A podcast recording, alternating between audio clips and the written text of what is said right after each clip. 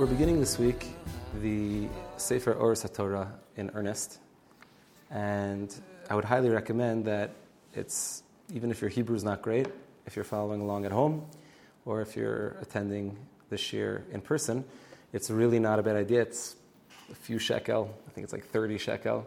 Uh, you get five books in one, all things that hopefully over the years we'll be able to study with, with Rav Kook for many years to come. And, um, and the Sefer Oros HaTshuva begins with a little bit of a hakdama, a little bit of an introduction, which is amazing because it's almost as if you ever have those friends where you have a conversation with them and you haven't spoken to them for, you know, a good several months, sometimes even years, and then you bump into them and you just pick up with whatever the last conversation was. So Rav Kook here, like a good friend, picks up almost like on the exact same trend of thought that he was talking about 14 years earlier in the letter that we ended off with last time. And uh, now it's 14 years later, and the Sefer is being published. Now, I'll, I'll remind everybody that the first three chapters of the Sefer Oros HaTshuva are a standalone work that Rav Kook calls the Igeres HaTshuva, the Tshuva letter. And the following chapters that we have uh, really are the hard work of his Talmidim and his son, Rav Tzvi Yehuda Kook, who basically just went through all of, you know how many unpublished pieces of paper there are, you know, all rabbis have their pockets filled with papers and their you know, pens and, and, and sticky notes, you know, in their, in their pockets. Where Rav Kook was just a Mayan HaMisgaber, a never-ending stream. And there are thousands and thousands of little notebooks of Rav Kook's chidushim on everything. They're still putting out Rav Kook's chidushim on Shas, on the Agaritas of Shas. We only have a few small volumes, but they're still putting out. And um, so the rest of the Sefer is really just his students and, uh, and his son going through and, and kind of putting together the pieces and creating this amazing, beautiful tapestry, this, this blanket of tshuva that we could wrap ourselves in. So this we do have from Rav Kook's pen. This is the introduction to the Igeres HaTshuva and serves as kind of an introduction to the entire Sefer Oros HaTshuva, which I'd like to, uh, to begin this evening. And we'll go slowly. The whole um, the whole thing that we're going to be reading tonight is just this one small page, this one small paragraph. But as usual, Rav Kook's language is so rich and is so beautiful, and he's touching on so many different things. So we'll just go slowly and we'll enjoy ourselves. So Rav Kook writes, Ze kama ani nilcham milchama pnimis. It's been now for some time, we know 14 years, that I've been fighting this inner war, this inner battle. And some of the commentaries on Oros HaTshuva. Rav Aviner has a beautiful commentary on Oros HaTshuva. Some other Talmidim of Rav Tzvi have beautiful commentaries on Oros HaTshuva. So in one of the commentaries, I believe it's in Rav Aviner's, he quotes from Rav Kook in a different place. Rav Kook says, sometimes a person feels that they're writing because they have the, the strength to write. Or they feel like they get up to say something because they, they feel like they have the strength to say something, you know. I'm a person who could say something and therefore should say something, and I'm going to get up and say it. So if Kook writes in one place, specifically talking about writing about tshuva and writing about these kind of loftier, more umbrella, hot button issues in, in Yiddishkeit. So if Kook writes, I'm not writing and I'm not speaking, I'm not going on this tour. Rav Kook literally went all around Eretz Yisrael on a, on a tshuva tour, you know? Like Yishai Ribo in Caesarea, Yishai Ribo here, and you know, like Kol Kavod. And he's also on a tshuva. You know, Avram Fried on his tshuva tour with Aviv Geffen. But um, Rav Kook went on a tshuva. He went to all the moshavim and he went to all the kibbutzim. And he said, the reason I'm doing this is not because I have the strength to speak. He said it's because I don't have the strength anymore to stay silent. I'm just, there's a milchama pnimit that's going on inside of me that I need to, I need to say this. I need to get this off my chest because these are trade secrets that the Jewish people have been holding very close to the cards, close to the chest for so long. And the time has come to reveal this to the world. And some of the things that we're going to say, the first chapter, which uh, Odmat, probably next week, we'll begin with. The first chapter got Rav Kook in so much trouble.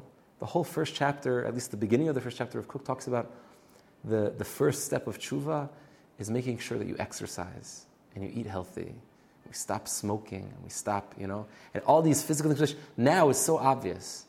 But you imagine at the time that Rav Kook was writing in, you know, 1911 or whatever, when he was writing these, these ideas, and he was saying, He was saying, you know how holy it is that the Jewish people, that there are these chevra who, they don't keep Shabbos, they don't keep kosher, but they're exercising, they're becoming muscular.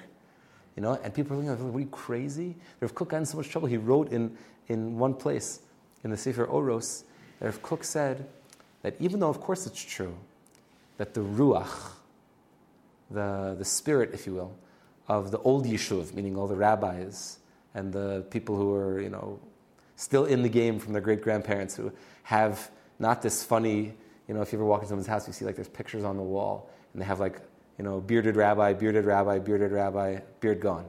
You know, one generation. a lot of us have this kind of like. So Rav Kook split the world into there was the old Yishuv, those people who kind of like they kept the bearded rabbi thing going on the whole way down the line, and that's just a very tongue-in-cheek way of saying, you know, but it's much more than the externals. Um, and the new Yishuv, which are these people who said, you know, enough with the gullus mentality. We have to, Jewish, we have to stand up for ourselves, be strong, we have to be a nation like every other nation.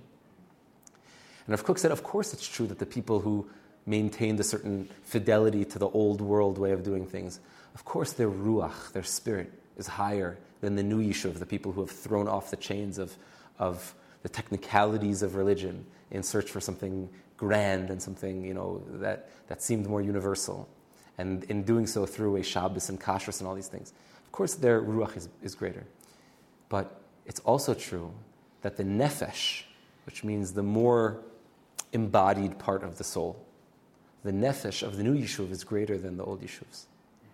The ruach of the old yishuv might be greater. The ruach of those old yidden who stayed true to Torah and were continued learning and continued steeped in, in the details of, of halachic observance, their ruach is greater. But the nefesh, the body of the Jewish people, of those people who maybe they threw off certain responsibilities, but there's what to learn from them also that those who are maybe Gidolim Beruach Israel need to learn from the Nefesh Israel of the others.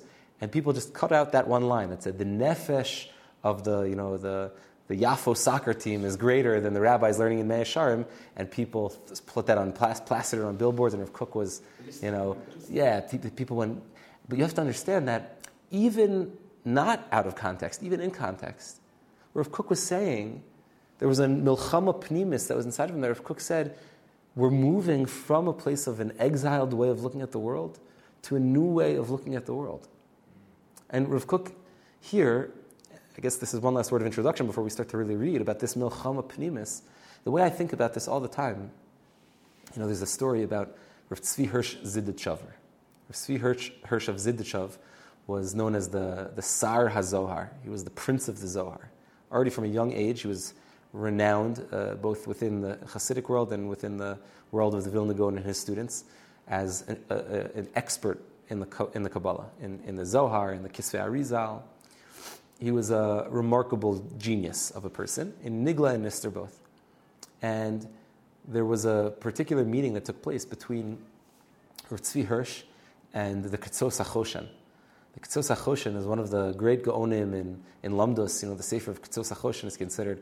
There are certain yeshivas where, like, if you don't know these 10 Ketzos HaChoshens, like, you're, you're an Amaritz. You need to know at least these. You know, these are like the, the bread and butter of Lamdos, of learning, like, uh, Talmud with a, with a fine tooth comb, specifically in monetary law. So the Ketzos HaChoshen one time met with Rav Tzvi Zidichover. He bumped into him and he said, Tell me something. He said, You're, you're a genius. I see you're a genius. And I know that you're part of the camp of the Baal Shem Tov and his students. So tell me, what did the Baal Shem Tov bring to the world that Rabbi Shimon Bar Yochai, who all camps, whether you're Hasidic or Misnagdic or whatever you are, Sephardic or Ashkenazic, everybody looks to Rabbi Shimon Bar Yochai as one of the great, uh, of the great rabbis of all time. So Rabbi Shimon Bar Yochai and what he revealed in the Zohar Kadosh, and the Arizal, what he did, which also no one has a problem with the Arizal. So in the mystic tradition, they already did the work. What did the Baal Shem Tov, what was like the chiddush of the Baal Shem? What did he even do? So Tzvi Hirsch said to the Ketzos HaChoshen, he said, I'll give you a parable. He said there was once a man who came and he was telling everybody about this amazing bird that lived in this tropical island. And the thing about this bird is that it looked and sounded exactly like a human being. Its face had these very human characteristics and it could speak, not like just a parrot or it could parrot, it could say novel, creative things. It could have an actual conversation with it, not just the things that it memorized. And people thought he was crazy.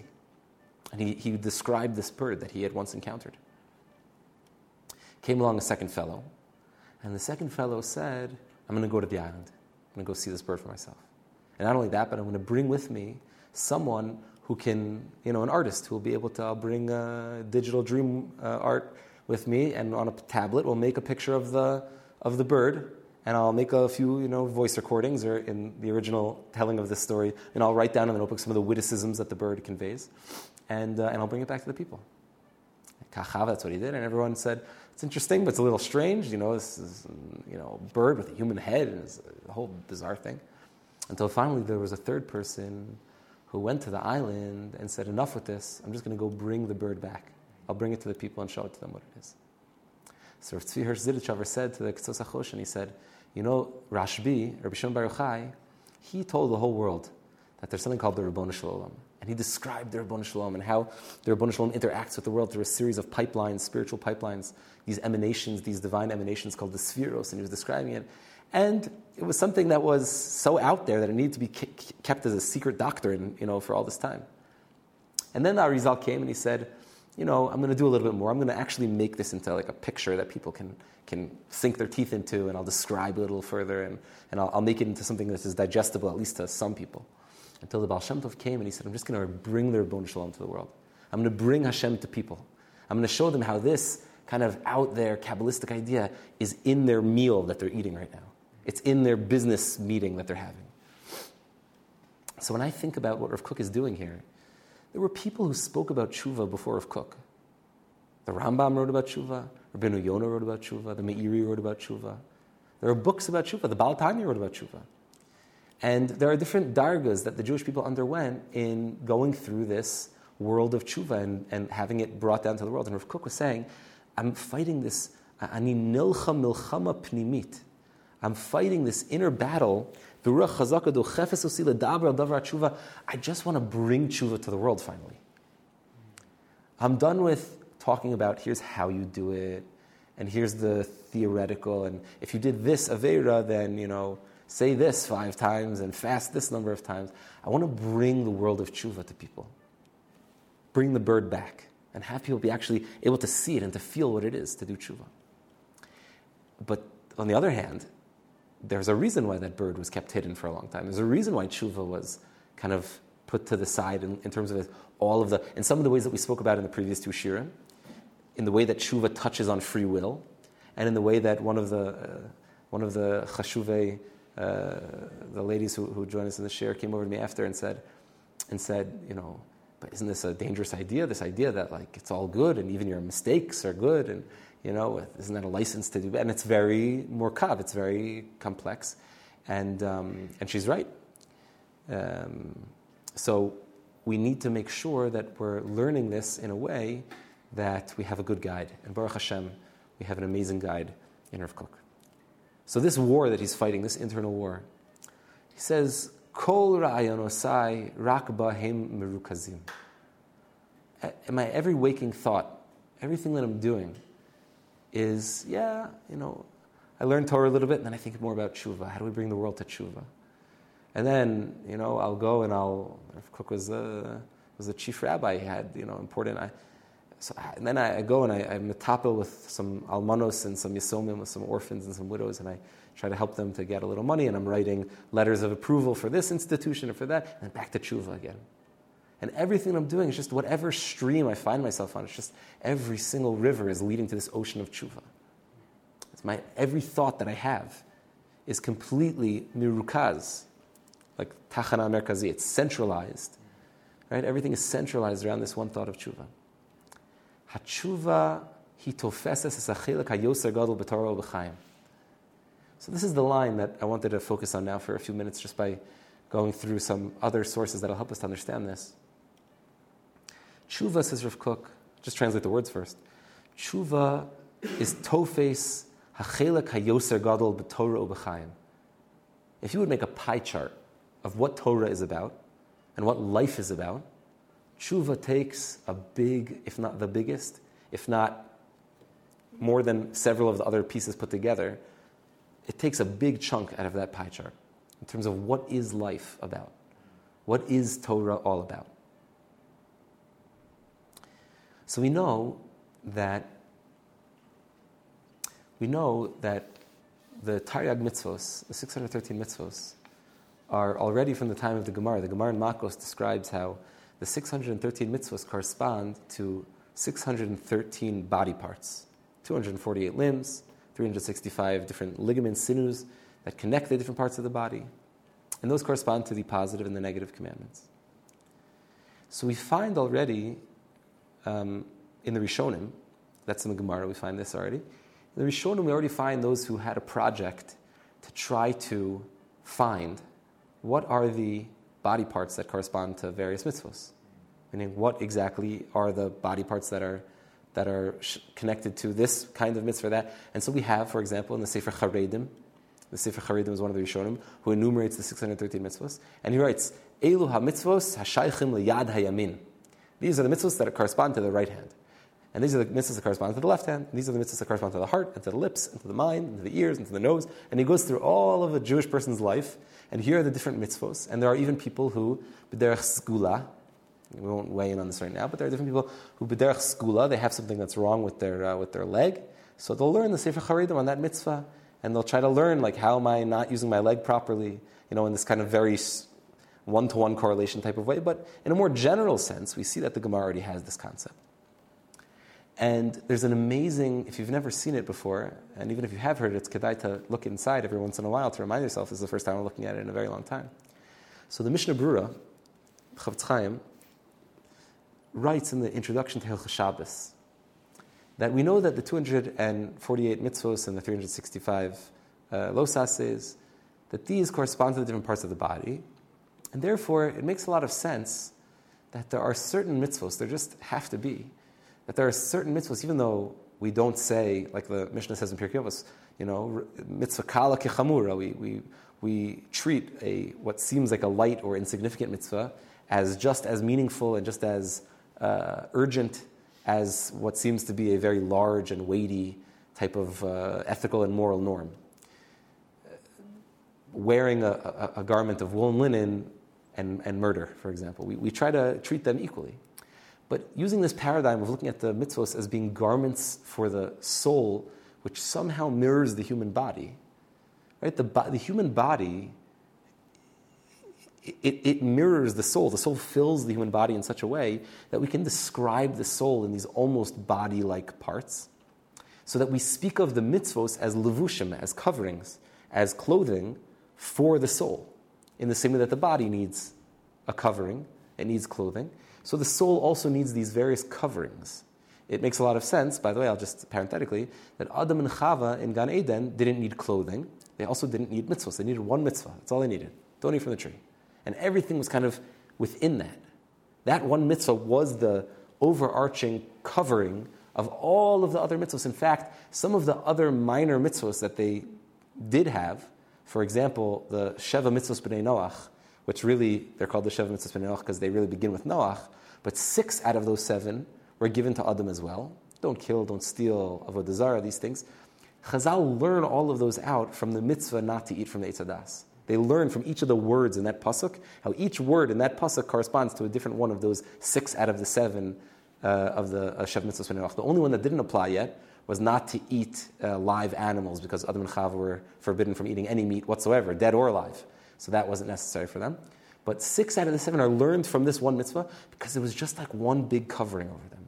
It was one, but we have all these different parts, all these different mitzvahs which cover the various different limbs of the human body.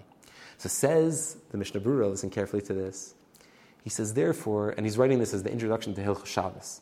Therefore, why am I writing this book about how a person should observe Shabbos? He said, because it stands to reason that if the 248 mitzvos correspond to different limbs in the body, and the 365 los correspond to different parts of the connecting pieces, the ligaments that connect the different parts of the body, so then it also stands to reason that just like in the body, there are vital organs. There are certain organs which, listen, nobody wants to lose a finger, God forbid, or even a whole leg, khalila, khalila. But a person can live. A person can live. We've all seen people, a person can live without a leg, a person can live without an arm. But when a person's brain or a person's heart or a person's lungs are in danger, kidneys, these are, there's, there's certain parts that are more vital. So says the Chafetz Chaim, Shabbos, I don't know exactly what vital organ it is, says the Chafetz Chaim. I, I can't tell you one to one what vital organ it is. But Shabbos is like the heart of the Jewish people. It's like the brain of the, it's the lungs of the Jewish, the oxygen of the Jewish people. And so I need to write a special book. There's one whole chelek of Mishnah Berurah that all deals with Hilchah Shabbos, because in the same way you don't take chances. You know, if, if you're having a little bit of a problem with your with one of your you know fingernails, so you could you don't have to do you don't have to get so many you know friends involved to decide like whether you're going to go to this doctor or that doctor. But if God forbid you're getting a stent put in, you know, or you're having a heart surgery, you want to know that there's a person who knows what they're doing. And so when it comes to Hilchah Shabbos, eh, we're dealing with a vital organ. And vital organs are just different. So why do I bring that up? I bring that up because it's interesting to think of tshuva, as Rav Kook is going to say in a moment. Tshuva is tofeses hachil kagadol yoser b'chaim u'b'torah. And so I would like to suggest, and Rav Kook almost says this almost explicitly here, that for Rav Kook, in the same way that the spine, the spine of a human being, is what connects all the different pieces the brain and the heart and all the other limbs are all connected through the spine. The spine, which is the support system for the skeletal structure of the human being, in, in a certain sense, tshuva is like the yesod of everything. Without tshuva, we would maybe for one day try.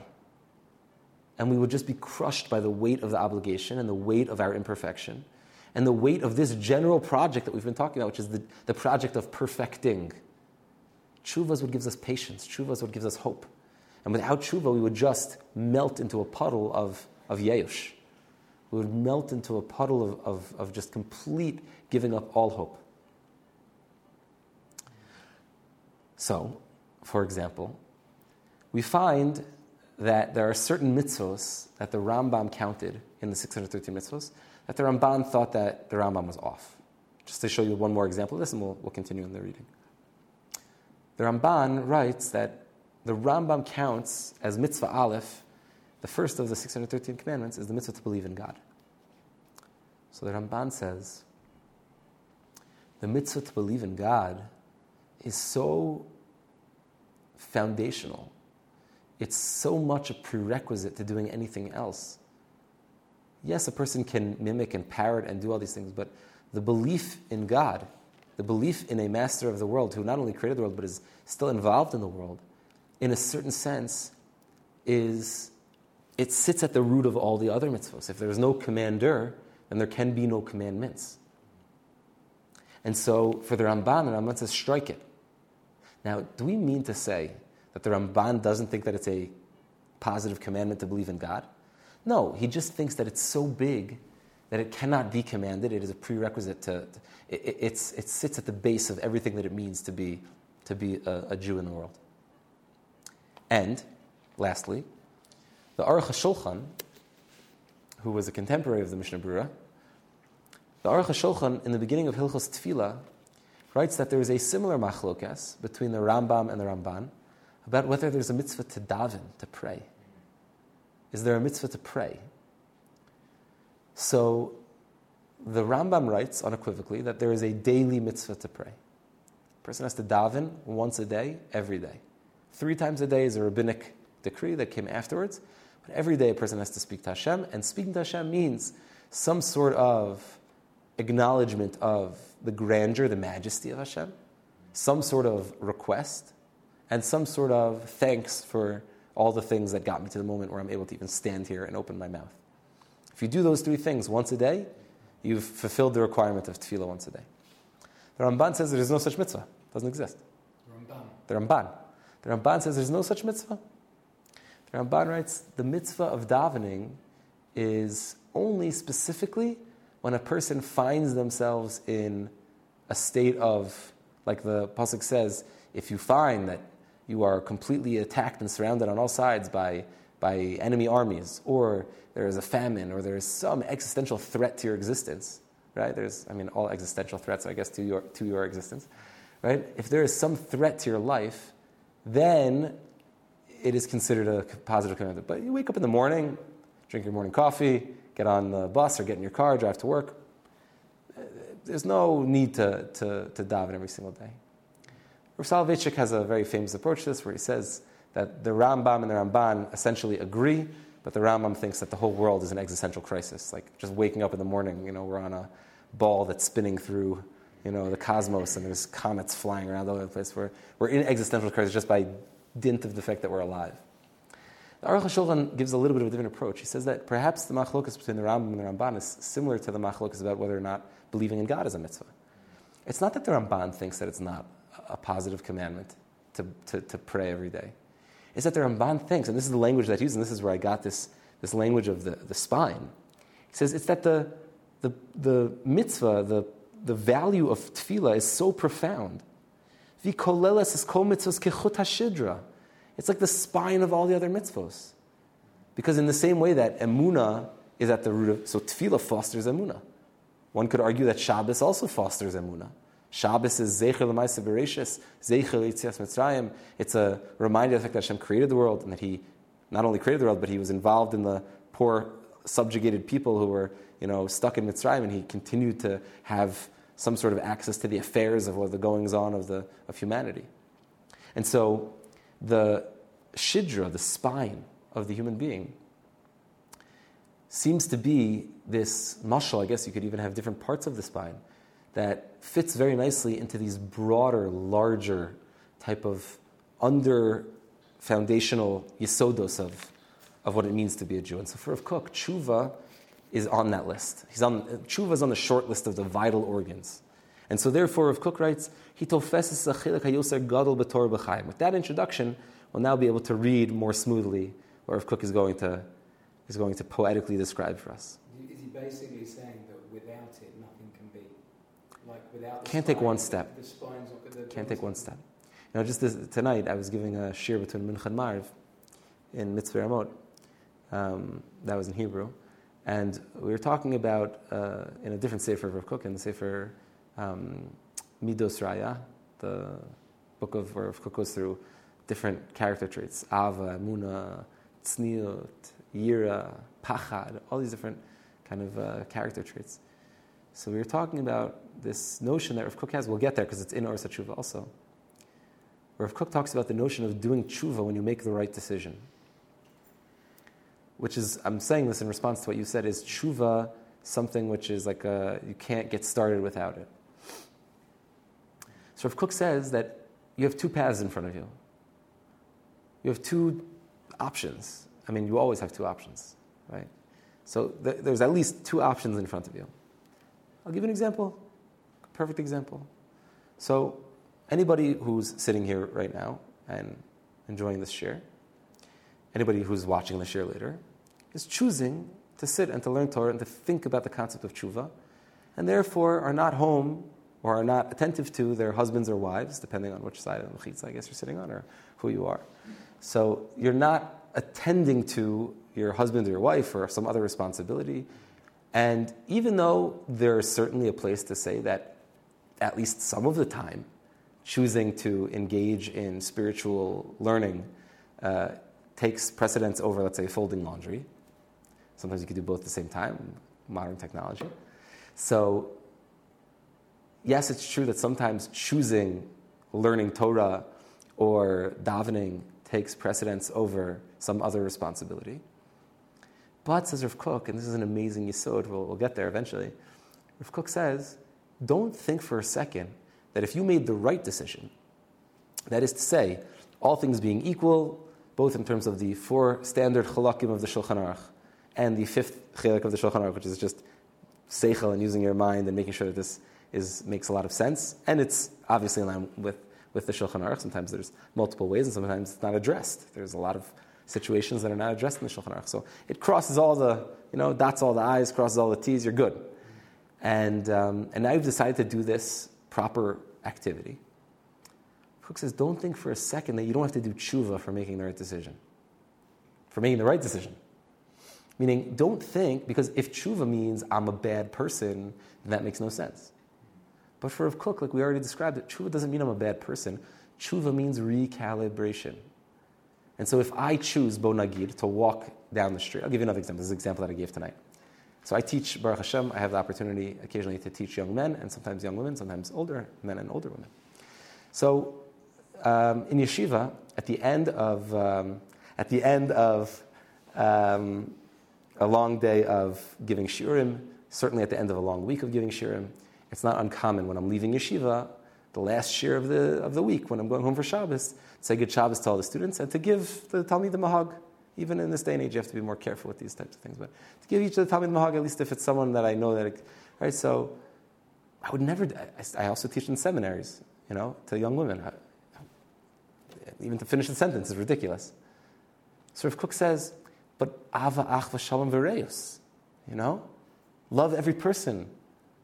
You should, be, you should, you should want a certain sense of camaraderie with everybody equally. Who cares what, who cares what side of the, the gender spectrum they're on? Uh, so if Kook says, of course, you, you can give a hug to the, but don't think that you don't have to do tshuva every time you walk down the street and because you're in a certain neighborhood and because there's different stadim in terms of the dinim, exactly how this applies. There's a halacha that she'ilas shalom is usher to, to, for a man to a woman or a woman to a man. You can't walk down the street and give. The post can describe what is she'ilas shalom. You can walk down the street and say hello to a woman in a remote. Yes. And a woman can walk down the street and she can say hello to a man in a remote. This is perfectly normal. There's a discussion in the poskim. What is she'ilas shalom? She'ilas shalom maybe is a formal kind of like bowing to each other. Something we don't really have anymore even. But if you're in Mea Shearim, you know, and the, you know, the etiquette is somewhat different. So it could be that you walk down the street and you pass someone of the opposite uh, gender, and, um, and you don't say hello to that person. If Kook said, maybe that's the right thing to do, maybe, maybe that's the right thing to do, but you also have to do tshuva for not saying hello. Because maybe if you keep not saying hello over and over and over again without recalibrating, you're going to become a person who doesn't see value. You're going to think that the reason you're not saying hello is not because tznius is such a holy thing, but because uh, there's something ugly about the other side of, of something, you know? Or a person decides to censor themselves from reading certain things or from listening to certain things. There's a whole host of things out there that a person could listen to. So a person decides, I'm going to listen to these types of podcasts, not listen to these types of podcasts. So maybe that's a holy decision, but you also have to recognize that that demands a recalibration. Am I curious enough about all different areas, or am I kind of like pigeonholing myself into one particular area of study? Maybe there's a whole world out there. And even though I keep choosing correctly not to listen to certain things because it's foul for some reason or whatever, at the same time, I recalibrate towards. So this is the world of tshuva that Rav So you ask the question. This is a long answer to your question, but you ask the question: Is this you need tshuva because you can't get started without it? It's like yeah, because even if you make the right decisions, you need tshuva. Because tshuva doesn't mean I'm bad. Tshuva means I need constant recalibration towards the tachlis, which is perfection, which is not something that comes easy in the world. And that's where Rav going to get at the end of this introduction. He's going to say, nobody has ever done tshuva fully in this world yet. Not even one person. So here, let, us read inside a little bit more. It's important to try and know what perfection is then. Yes. Yes. Yes. It's an unreachable thing that we're striving towards. And when we get into a proper um, upward swing, then what happens is we move ever closer toward it, so that every moment is a step closer, and therefore there's the elation of, of kind of progress without that funny step that we sometimes have when progress doesn't happen or it happens sporadically, where we'll have. You ever think about it like that? I was talking to a good friend of mine, very talented person um, really putting his eggs in the right baskets, you know, really investing himself in, in good things. Um, and he was having like a hard day, you know. He's like, I have this project and that project and all these things, and they're all coming along to fruition. But, you know, when you judge yourself by productivity, whatever it is, spiritual productivity, phys- you know, material productivity, so then it's never fast enough, you know. Getting the next thing out and the high, the bump of you know finishing a project before the next one comes to a head. So tshuva is this process. This it's like walking. You know, it's a talich of like similar to walking, where while one leg is coming down, the other one is coming up, and it's this. It's learning to walk in a certain way of. It's what Rabbi Nachman described as, based on earlier svarim, as rutzav v'shov this constant running and returning, the way that the malachim are described in the vision of Yechezkel and the Maaseh Merkava, the loftiest Kabbalistic idea. You know, the, the malachim are running towards Hashem and then returning, recoiling. In fact, tefillah itself, The whole notion, according to some, of what it is that we're, when we shuckle, when we daven, Jewish people, they sway when they daven, when they pray. Why do we sway when we daven? Because there's this engagement and realizing that I have a lot more to do and I'm, whoa. Engagement and then coming backwards and recognizing that I'm not there yet. And when you get into that kind of sway, that meditative sway, you don't get stuck in the step down. It's in the same way that when you're climbing a ladder, to use another muscle, when you're climbing a ladder and you push your foot down, you are indeed putting pressure down, but you are climbing up simultaneously. Even in the moment that you're pushing down, you're climbing up. And so that dance of imperfection towards perfection, imperfection towards perfection, is this beautiful, very complex thing that the Sefer kind of describes. Okay, so it's tofez zachilek hayoser gadol b'torah b'chaim aleh b'nuya kol tikva ha'ishos v'atziborios. So now I'll move a little bit faster. Upon tshuva is built all of the hopes of both ishiot, of both individual people, and siborios, also communities. Communities need tshuva because people make mistakes and need recalibration in communities. Wouldn't you believe it?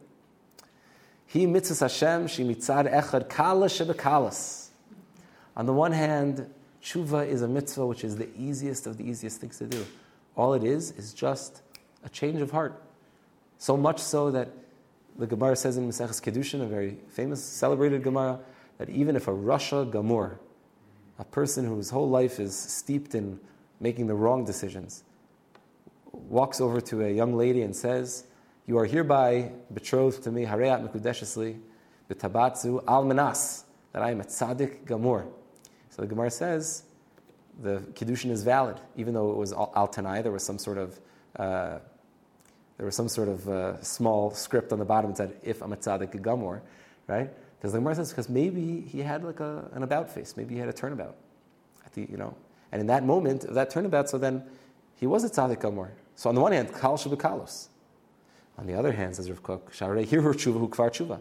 Uh, one thought of tshuva is already tshuva.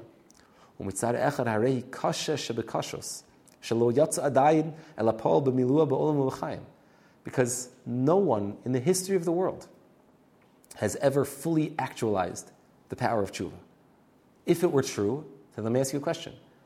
Adam Harishon ate from the Eitz HaDaas, and we mentioned it a few weeks ago in the share. Afterwards, he ran into Cain and he said, knew what happened. Cain said, I did tshuva. Adam said, wow, you did tshuva. I never realized tshuva was such a powerful thing. This is more Shili Yom Shabbos. You know, Shabbos not from a lashon of Shabbos, like we were saying Mishnah Berurah before. Shabbos, a lashon of lashuv, of tshuva. So Adam did tshuva. The Gemara says Adam brought karbonos. Adam, you know, engaged in a bunch of fasting. Adam Rishon uh, immersed himself in, in all types of rivers in order to perfect himself, in order to attain tshuva. So why wasn't he? Why wasn't that it? Yeah, why didn't he go back into Gan Eden? Why, why, why wasn't that the end of the story? Still that question. Right? The answer is because there's many, many different levels to tshuva. Because tshuva on the one hand is kal shabakalos. I hear her tshuva is already tshuva. On the other hand, tshuva is this full integration, this full synthesis of, of, this, of this Sefer and more in learning how to walk this walk of Ratzav Veshov, this meditative sway of forwards and backwards almost at the same time, almost at the exact same time. That is happening with such rapid succession that it's almost like it's happening at the same time. And so the, the growth and the recognition that I am not yet there, the not yet there ness, as well as the pushing forward, work in tandem, are a catalyst to one another. That's really what we're waiting for, and that has not come to actualization. Rav Kook's going to tell, try to help us to understand how we do that. A few more minutes. I find myself constantly thinking about tshuva and nothing else. Harbe kasav b'torah b'neviim b'divrei chacham malodaseh. A lot has already been written. Like I told you before, the, the mashal of Rav Tzvi. Right? Somebody already described this bird. Somebody already took pictures of the bird. Somebody already, you know, sh- showed us some of the witticisms that this bird has produced. This majestic bird of tshuva. It's already been described. A lot's been written. Torah, Nevi'im, Divrei Chachamim. But we still have people who think of tshuva as this heavy, dark, self flagellating thing where a person just looks at tshuva with all the wrong eyes. Hasafrut, literature, Hamishotetes b'chol bo shir. Literature, and this is so beautiful, Rav Kook writes, literature which has its way of seeping into every crack and every nook and cranny of any place where there is song and life. There's a book about it. There's, there's people are writing poetry about it. There's art that's suffused with you know, these various different things. Wherever there's song, wherever there's life, wherever there's vitality in the world, there's, there's literature is interested in trying. Human beings want to describe and to capture this in, in language. Lo chadra klal When it comes to tshuva, that great world of literature, of the arts, which descend and ascend into every area, every nook and cranny of life and so on, Luchadra, they have not begun to dig even the slightest bit into this otzer hachayim anifla hazeh, into this treasure house of life, this wondrous treasure house of life, otzer hatshuva, this treasure house of tshuva. Forget about writing it. They haven't even become interested in it. It's not even like, yeah, after I write about this, this, and this, I'd like to get to that. It's not even a, des- you know, there's no desire to even do it. Ladas is tchunaso. To learn to understand what is its nature, what is its value. Afilu mitzido hapiuti. Even in poetry. Right? What, the nature of, of poetry People, why are people interested in poetry? Because poetry takes the ineffable and starts to make it effable, makes it something that a person, it, it gives verbiage, gives language to that which is impossible to describe. By somehow mixing up the order and making it somewhat spoken in this twisted, threaded sort of form, I acknowledge the fact that I really can't say this properly, so I will say it in a way which is not saying it in this roundabout kind of way. So even if you want to say that tshuva is so high that maybe people, are, people aren't even in, there's no poetry about tshuva. Rav Kook at the back, in the end of Oros tshuva, has a few poems, a few songs that he wrote about tshuva. You know, the beginning, he's trying to. And Rav Kook is writing this not only because he's upset about it in this theoretical, but because Rav Kook was surrounded by people who the status quo establishment rabbinate had already written off as having left the path. These super talented people whose names grace a lot of the streets when we walk the streets. And we see Chernikovsky and Brenner and all of these street names that we see throughout Yerushalayim were these unbelievable writers and poets, these people who went to yeshiva and were given the same old, dry, not illuminated Judaism that robbed them of something Rav Kook writes about in Or Torah about the din v'cheshbon that certain people are going to have to give because they lost out on these unbelievable souls, these huge souls. And from those who were the students of Rav Kook, who did have the proper education, we can understand what we missed out on those who didn't have this. And so Rav Kook here is also pleading with the artists and the writers of his generation, saying, Chaver, come, let me show you this.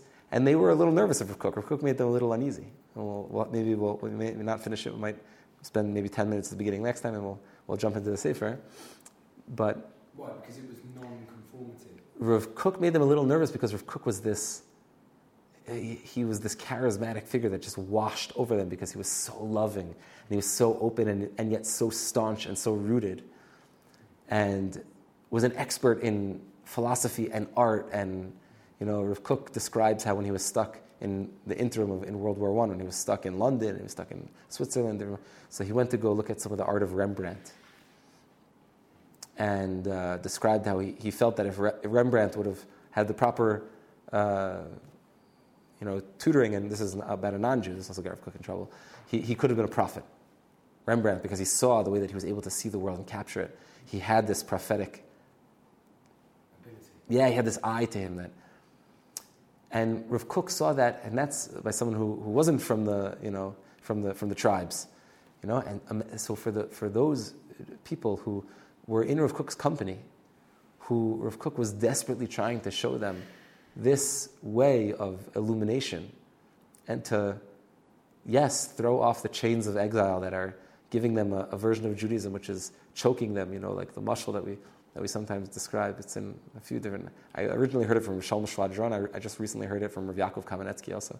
Like a child, when they reach the age of three, some people have the custom getting a, a haircut, uh, upsherin, and the child puts on tzitzis for the first time.